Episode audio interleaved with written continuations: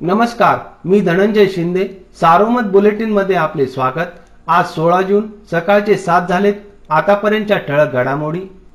राज्य शासनाच्या ग्रामविकास आणि पंचायत राज विभागाने महाविकास अभियानच्या माध्यमातून वीस नोव्हेंबर दोन हजार वीस ते पाच जून दोन हजार एकवीस या कालावधीत राबविलेल्या योजनेअंतर्गत अहमदनगर जिल्ह्यातील तब्बल बारा हजार पाचशे छप्पन्न नागरिकांचे गृहस्वप्न पूर्ण झाले आहे. मंगळवारी जिल्हाधिकारी कार्यालयात जिल्हा परिषद अध्यक्षा राजश्री घुले उपाध्यक्ष प्रताप शेळके जिल्हाधिकारी डॉक्टर राजेंद्र भोसले आणि मुख्य कार्यकारी अधिकारी राजेंद्र क्षीरसागर यांच्या हस्ते प्रातिनिधिक स्वरूपात लाभार्थ्यांना घराची चावी सुपूर्त करण्यात आली. शासकीय पडीक जमिनी घरकुल उभारणीसाठी उपयोगात आणल्या तर वंचित कुटुंबियांना हक्काचे घर मिळण्याचा मार्ग मोकळा होईल. याबाबत शासनाने धोरण घेण्याची गरज असल्याचे मत आमदार राधाकृष्ण विखे पाटील यांनी व्यक्त केले.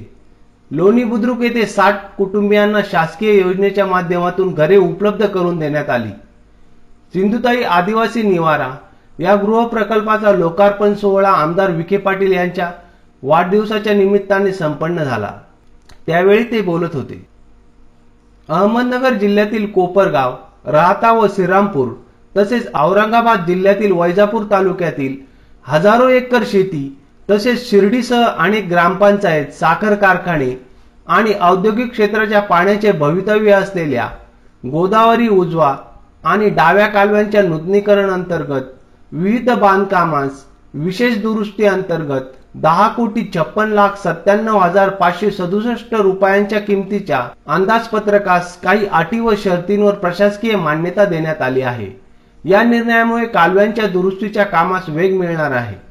अहमदनगरसह राज्यातील पशुवैद्यकांमध्ये टोकाचा संघर्ष पेटला आहे. यात सरळ सेवेने भरती झालेल्या आणि पदवीधर असणाऱ्या पशुवैद्यकांच्या संघटनेने पदविकाधारक पशुवैद्यकांच्या पदोन्नतीचा मार्ग बंद करत एक प्रकारे त्यांचे केडर संपविण्याचा विडा उचलल्याचे चित्र आहे. यामुळे पशुचिकित्सा व्यावसायिक संघटनेच्या वतीने विविध मागण्यांसाठी आंदोलनाचा इशारा देण्यात आला होता. याची दखल पशु संवर्धन आयुक्तांनी न घेतल्यामुळे पशुवैद्यकांनी मंगळवारपासून आंदोलन सुरू केले आहे. रिझर्व्ह बँकेने जून दोन हजार वीसमध्ये बँकिंग रेग्युलेशन ऍक्टमध्ये सुधारणा केली आहे.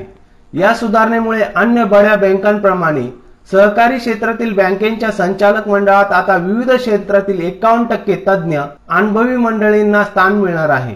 तर उर्वरित एकोणपन्नास टक्क्यामध्ये पारंपरिक संचालक यांना राहता येणार आहे. या होत्या ठळक घडामोडी. सविस्तर बातम्यांसाठी वाचत राहा दैनिक सारोमत किंवा भेट द्या देशदूत डॉट कॉम या संकेतस्थळाला. नमस्कार.